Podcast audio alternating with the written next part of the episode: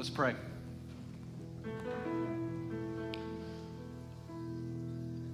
Father, I thank you that you are a God who is in this place, that you are a God that moves in our lives, that you are a God that is not distant, but that you are a God who knows the names, the lives, the secrets of every single person in this room. And though that might be a scary thought to many of us, the fact that is true shows that you are sovereign. It shows that you are in control. It shows that you care enough to know. And it shows that you see us.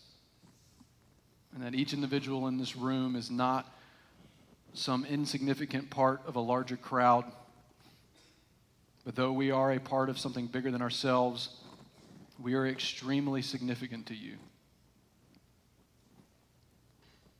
I pray that we would make you significant to us this morning and that you would speak. Holy Spirit, I ask you to bless the reading of your word, and I pray all these things in Jesus' name. Amen. Well, good morning. I feel like um, with Michael and Josh uh, gone, that it's, you know, if it's just me and Mackenzie um, leading the way. It's like mom and dad aren't home. And so um, let's party, right? Let's do this. Um, I'm in. Okay. We're not recording this, right? That's okay. If you're uh, listening in on our TV ministry, this would be a, not a good Sunday to call in. I'm just kidding. Okay. Anyway. All right. So um, I have a, a, a, a, question that I want us to, to ponder. But before I, I ask that, a question. I, I want to tell you about a little bit about myself. I, uh, I have a unique um, obsession, not a unique obsession, I'm sorry, not a unique obsession, but a, um, an obsession that you kind of need to know about if you, if you want to know about me, and that is that I love movies. I'm a big fan of movies. Just about any genre of movie I like. I could name the ones I don't like, but I'd be stepping on some toes. I don't want to make enemies this early. So, but I, I, I, I love movies. And one of my favorite kinds of movies growing up were 90s coming of age movies. Does anybody know what we want to talk about? Like 90s coming of age movies. Now, I have to admit, 90s coming of age movies were before I came of age. And so, uh, and so I, I don't know, like the staff always makes fun of me because Home Alone 1 is older than I am. Um, but, uh, which is about how young I am, not how old they are. But, uh, but uh, 90s coming of age movies, and the reason why I really like these movies is because it gives us a look into the life of usually in the 90s, usually um, um, young, uh, like preteen, maybe teenager, but, but preteen boys and, and how they grow. At least that's my observance being a, a, a, a, male. I probably, you know, just all the female ones went over my head. And so all the ones that I know uh, were about uh, preteen boys and, and, and some sort of life lesson that they learned, some sort of significant event, some sort of challenge, whatever it is that turns them into a more mature version of themselves. For instance, one of my favorite movies is The Sandlot. We got Sandlot fans. Yes, I love The Sandlot. I love The Sandlot. Um, I, I told college students, I used to tell college students that the reason why I wear unbuttoned button up shirts a lot is because of Benny the Jet. Okay, like I, I the Benny the Jet Rodriguez wore unbuttoned shirts, and so now I do that because he's my hero. Um, uh, and I actually did own a pair of PF Flyers once, um, and so uh, I'm making movie references that are going. I shouldn't be doing this, and so anyway. In the Sandlot, what happens is a group of, of, of preteen boys, especially one guy that was nicknamed Smalls, um, who's a scared, timid kid, no friends, moves to this new town and, and starts playing baseball, something he has no business doing at first, with these kids who are really good at baseball. The problem is, is that there is a massive, what we think of at least, a massive dog owned by the voice of Darth Vader on the other side of the fence. No more movie references, I apologize. But um, where uh, he's on the other side of the fence, and that wouldn't necessarily be a problem unless you hit a home run. And if you hit a home run and the ball goes over the fence, you're done for the day because that ball is, is gone, because there's a beast on the other side of the fence. And so they go through this whole process of, of defeating the beast, these clever, crazy, different things that, you know, like bring back 80s and 90s nostalgia, like the, the little toys that they use to try to get this back and the plans and, and stuff. And finally, um, uh, Benny, um, in his PF Flyers, jumps over the fence, grabs the ball, runs out, and the beast chase them all through town. It's crazy. I'm not going to spoil the story, but everybody survives, which is good. Um, but also, we learn that they grew up. We learned that they, that they became more mature because at the end of this particular movie, it kind of tells us what they've done right? And at the final scene of The Sandlot, if you haven't seen it yet, then that's your fault. But um, the, final scene, the final scene of Sandlot is, is, is Benny is a professional baseball player for the LA Dodgers, and he's going to steal home. And Smalls, the guy he took under his wing, is the announcer for the LA Dodgers. And so they, he says this experience together made them and who they made them into who they would become, into the more mature version of themselves. The other movie, and I promise we're going to talk about scripture here in a second, but the other movie is Little Rascals. You might know Little Rascals. I loved Little Rascals. It's so good, mainly because the main character's name is Spanky, and I thought that was hilarious, right? And, but, and so Spanky and, and his friends start this club called the He-Man Woman Haters Club, okay? Don't judge them, they're like five, okay? And so, um, but they, they start this incredibly sexist club um, where, where they want to keep out the girls, right? They're going to keep out the girls. We are, we're making a vow with each other that we will never be interested in girls. We will never uh, associate with them, whatever. The problem is, is that a key member has a girlfriend. And he's trying to keep it a secret, but he has a date. He tries to, or at least he takes his girlfriend on a date in the clubhouse, right, of the He Man Woman Haters Club.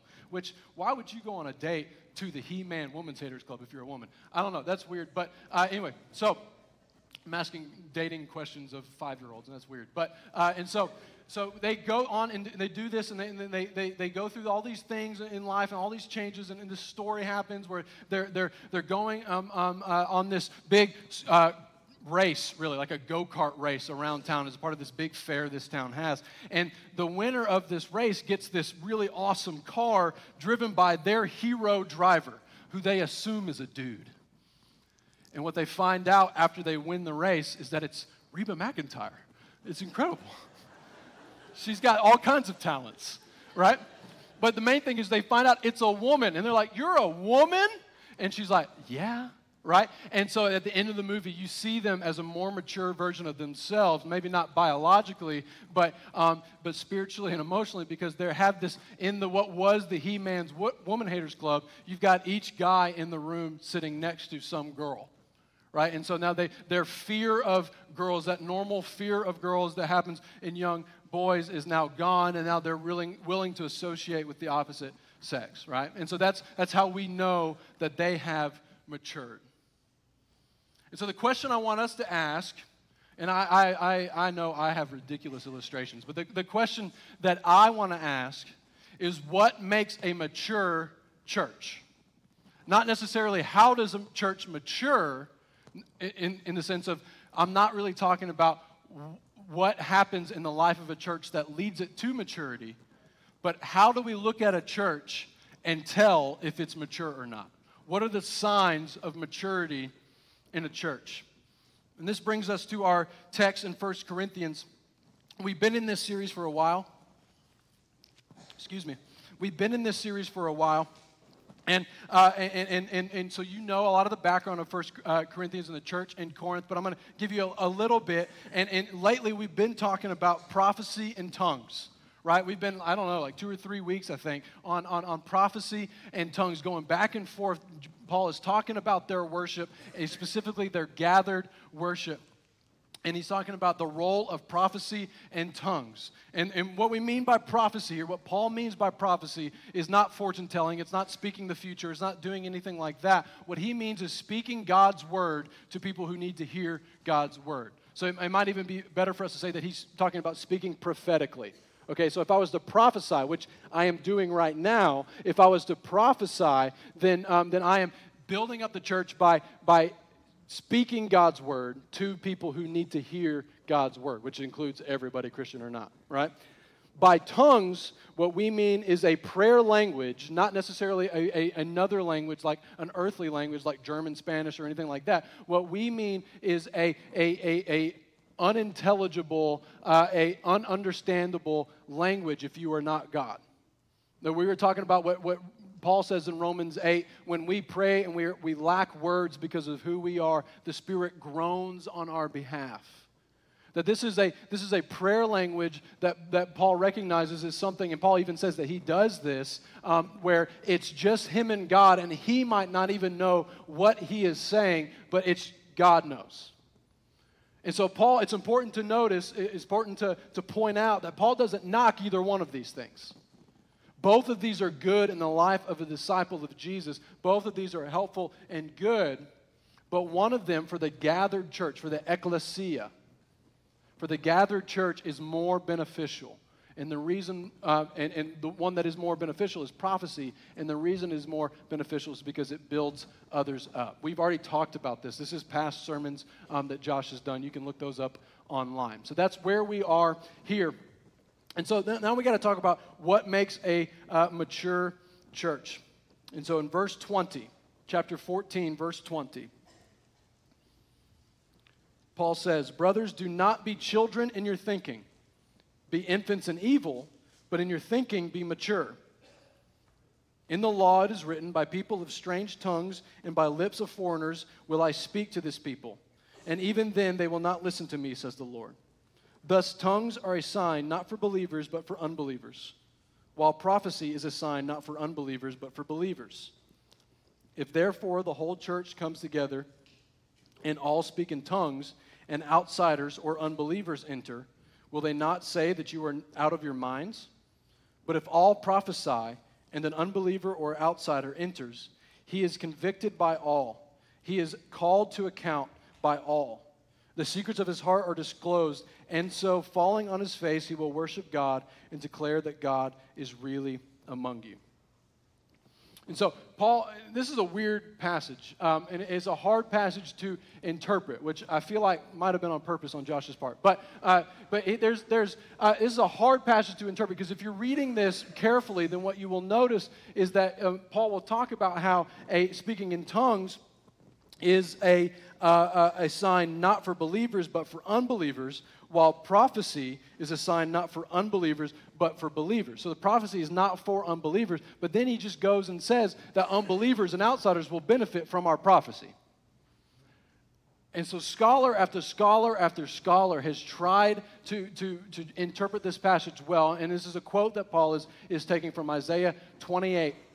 And in Isaiah 28, um, God is threatening or, or promising to um, confuse his people because of their disobedience with foreign tongues. Now, that, in that one, we are talking about earthly languages. We're talking about um, foreign languages that the Hebrew people don't understand, just to cause more confusion as a punishment for, for, for not being faithful to God. And so, why Paul takes this passage from the Old Testament and applies it here is questionable to those of us who just don't quite understand. And that's okay. I just want us to all be okay right here that this is a tough passage to read that doesn't necessarily um, make sense to us unless, unless we um, probably are in the mind of Paul. And so, scholar after scholar after scholar has, has tried and tried and tried to, uh, to, to determine what this means. And really, it's just, it's just like a jungle out there, man. Like, it's, it, uh, every scholar disagrees. They've all got different points. And so, in order uh, uh to, to not muddy the waters and to focus on what is important, I want to focus on the, uh, the first thing that Paul says and then the last thing that Paul says. And so, the first thing that Paul says is do not be children in your thinking, be infants in evil, but in your thinking be mature. And then the last thing that Paul says in verse 24, uh, I'm sorry, verse 23 is if therefore the whole church, the whole ecclesia comes together and all speak in tongues and outsiders or unbelievers enter, will they not say that you are out of your minds? But if all prophesy and an unbeliever or outsider enters, he is convicted by all, he is called to account by all, the secrets of his heart are disclosed, and so falling on his face, he will worship God and declare that God is really among you.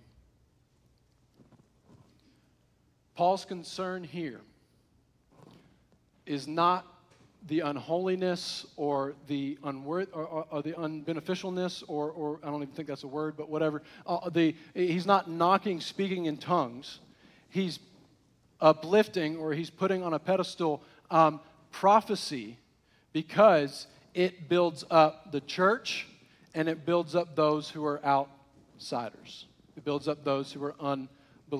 And here's, here's why he is saying this in the church in Corinth, it is likely that they had a problem in corporate worship like this, which I shouldn't say like this. In the first century, the church didn't necessarily look like this. This is, a, this is a, a probably a smaller group of people gathered in homes, breaking bread together, having, so, so if you're part of a, a small group in your home, or if you're part of a CG college students, or if you're, if you're something like that, that's probably more like it was here. And so you imagine this, this, this group of people gathered um, together as the church, breaking bread together, doing um, um, what they they do what they call corporate worship and, and all this stuff. And they've got some people, um, maybe a lot of people, who are, who are breaking out in the middle of that corporate gathering and speaking in tongues. And when I say whatever you're thinking about speaking in tongues, that's what I'm talking about. Um, and so they're, they're speaking in tongues out loud, and, and, and they're, it's, it's unintelligible to anybody unless there's an interpreter. We talked about that a couple weeks ago, or maybe last week. And so, uh, and then we, uh, and then and, and it's the only person who can really understand what's going on is God. And, and so, really, it's only beneficial to the prayer and God. And so, everybody around, including those who are new to church, those who don't know exactly what's going on in church, those who are new to the family, or those who are just checking Jesus out, look at this guy and are not benefited. They look at these folks, and, and there's nothing wrong with them, but it's not helpful to those who are around them. And so, Paul says, I do this. He says this in a passage just a little bit before this. He says, I do this more than you guys. I have a private prayer language. But I would rather, while gathered with the group of people, while gathered with the church, with the ecclesia, which means gathered church, gathered people, is what I would rather do is prophesy, speak intelligibly, um, speak in a way that can benefit people, speak in a way that can change people, speak in a way that can build each other up, that can edify people. I would rather do that when we are gathered publicly. And so, again, Paul is not knocking tongues, but Paul is, is building up, or, or he is, he is um, using prophecy as an example of what makes a mature church. And so, what does make a mature church? What's Paul's point here? Because I actually don't think it's about tongues and prophecy. I think those are two examples specific to the church in Corinth and maybe other churches around the world. But to every church in the world, it's not really just about tongues and prophecy. What is it about? I think what it's about is being others focused by being focused outside of ourselves. I think what Paul says that you should not be immature in your thinking, but mature in your thinking. What he is saying is that you should start worrying about each other and the outsider and the unbeliever. That a mature church, a church that looks like Jesus, is one that seeks the benefit of the other, not the self. This is a challenging word for most North American churches because most North American churches are concerned with one thing and one thing only, and that is survival. Most of us are overly concerned with keeping this organization afloat, that we have failed to be outward focused. We have failed to seek the benefit of the, those around us, those outsiders and believers. And those of us on an individual level, on an individual level, some of us are so worried about what I get out of this church, how it feeds me, how I'm built up, that we forget that it is our calling and we are we, it is our calling and it is what we were made for, what we were saved for to benefit others. To first the family of believers and in the outside world. I love Mackenzie just said it a minute ago. She, she said she would wager that loving God without loving people is impossible. And what the Corinthian church has right now is a problem of people going, hey, look how much I love God, and not enough loving people. And we know this church, this church in Corinth, was terrible at loving each other and those on the outside. We've already talked about that.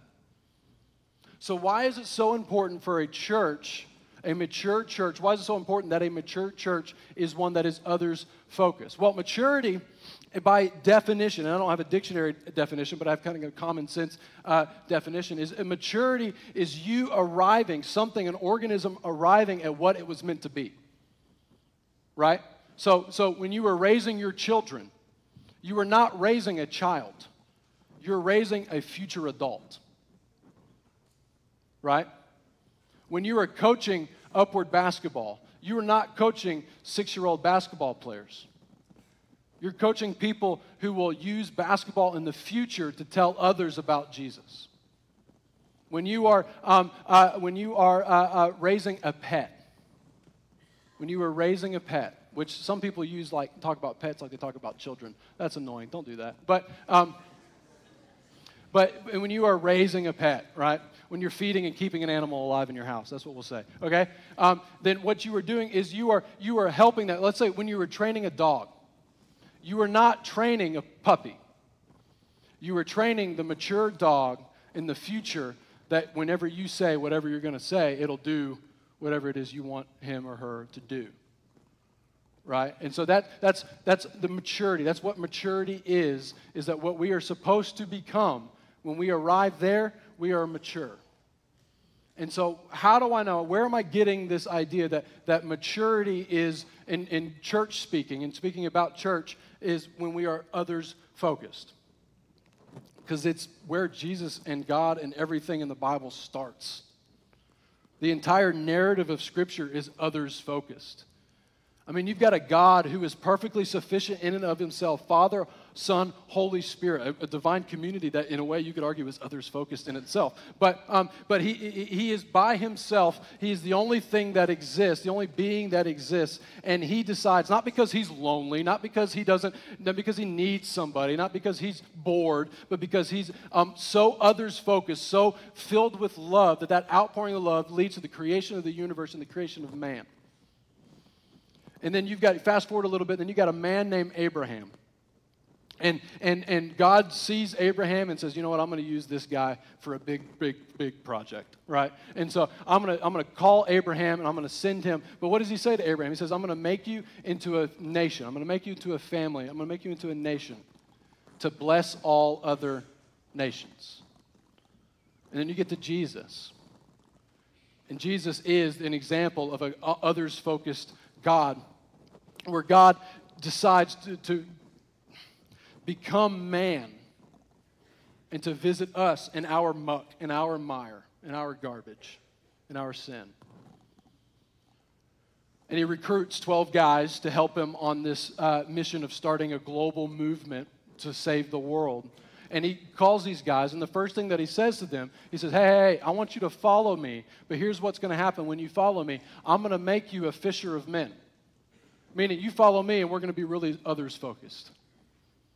And then Jesus lives his life and does his ministry and disciples the disciples, and he teaches them what it, uh, what it means to be, um, uh, uh, to follow Jesus, what it means to be a part of this thing that God is doing on earth with his people. And, and then uh, at the end of this ministry, he says, Go therefore and make disciples of all nations.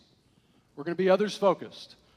And the Acts 1 version is, You will be my witnesses in all of, uh, uh, Ju- all of Jerusalem, Judea, Samaria, and to the ends of the earth. We're others focused.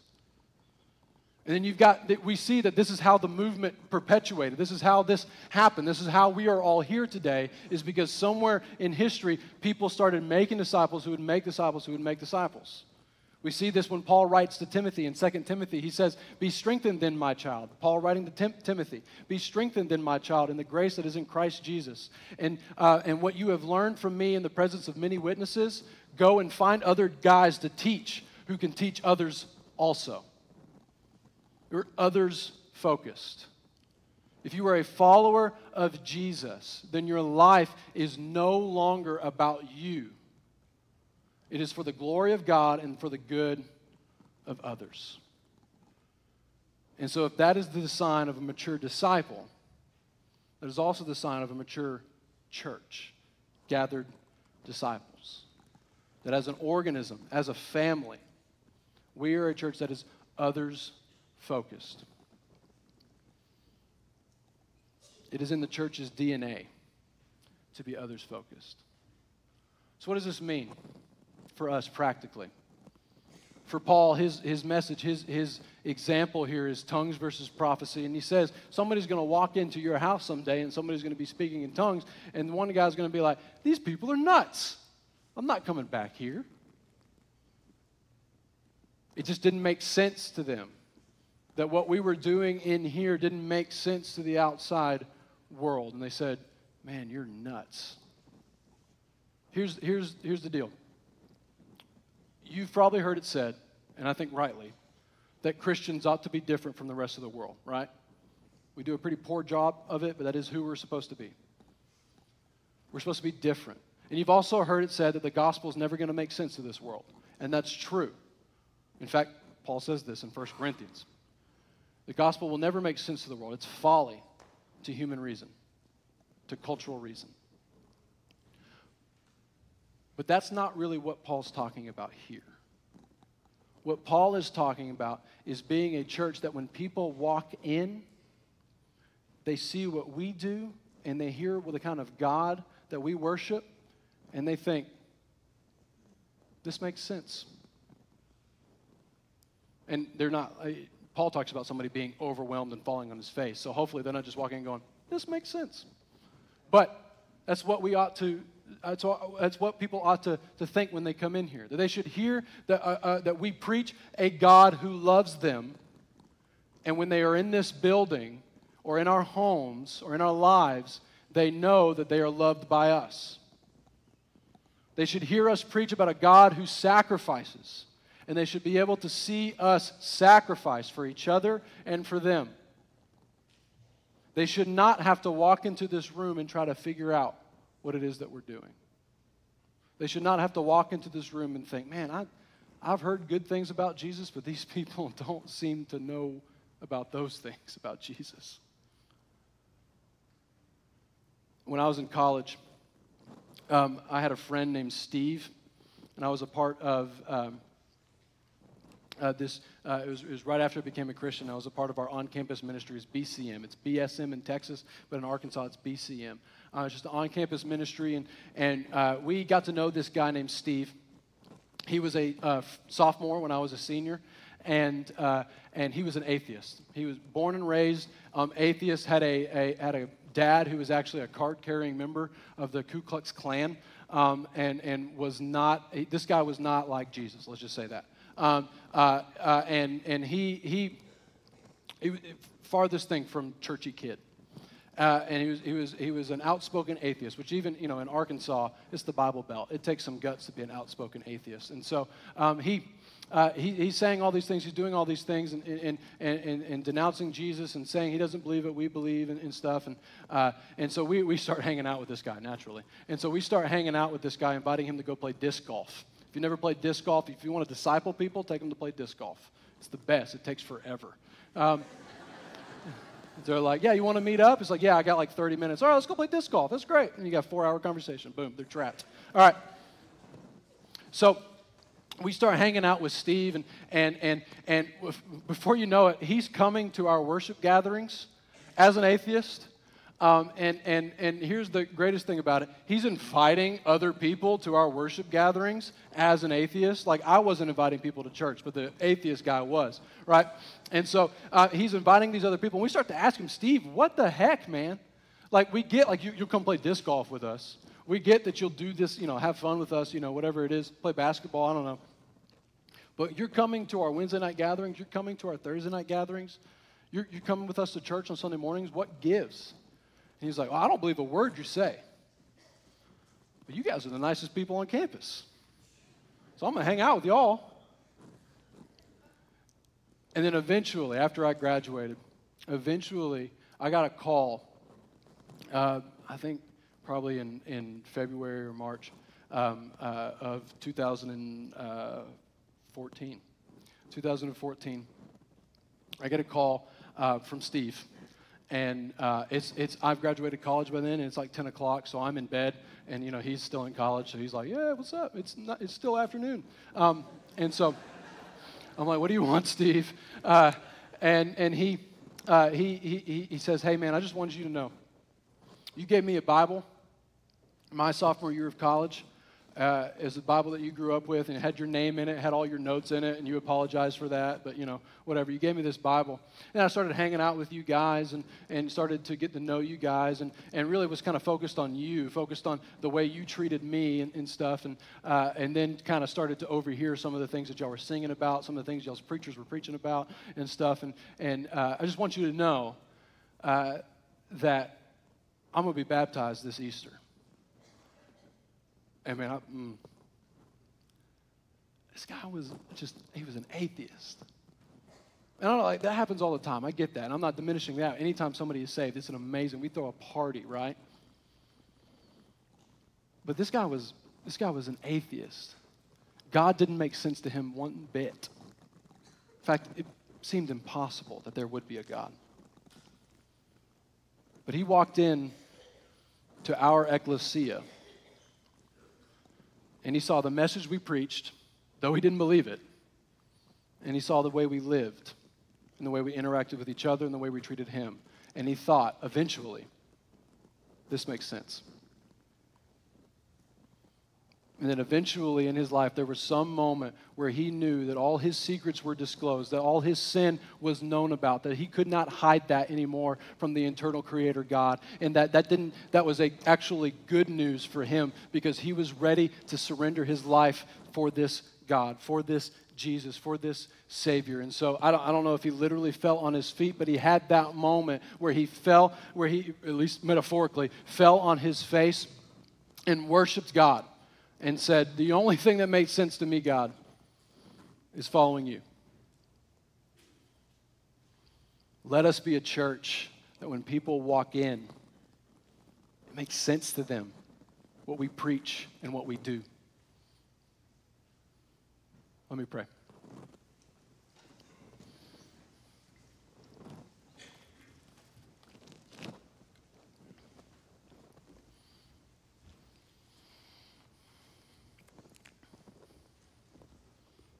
Father, I thank you that you are not a selfish being.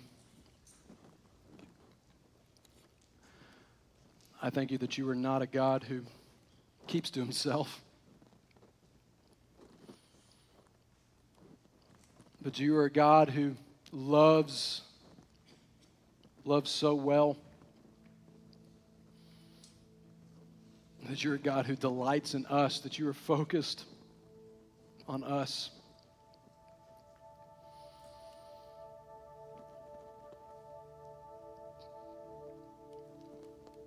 I thank you for the message that is the cross, the, the, the massive sign planted in the middle of history saying, I'm coming after you.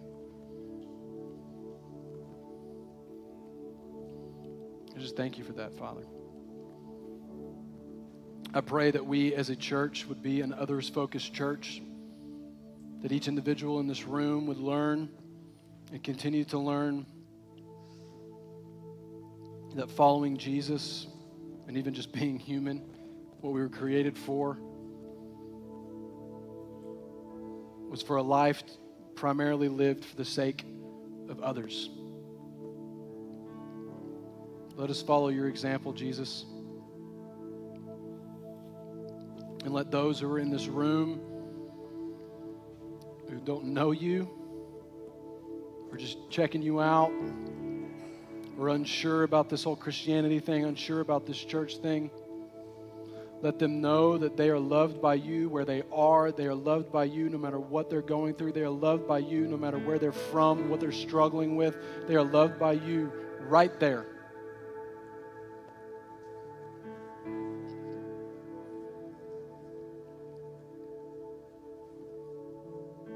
Father, we admit that we are broken. And so we ask you to help us love them like you love them.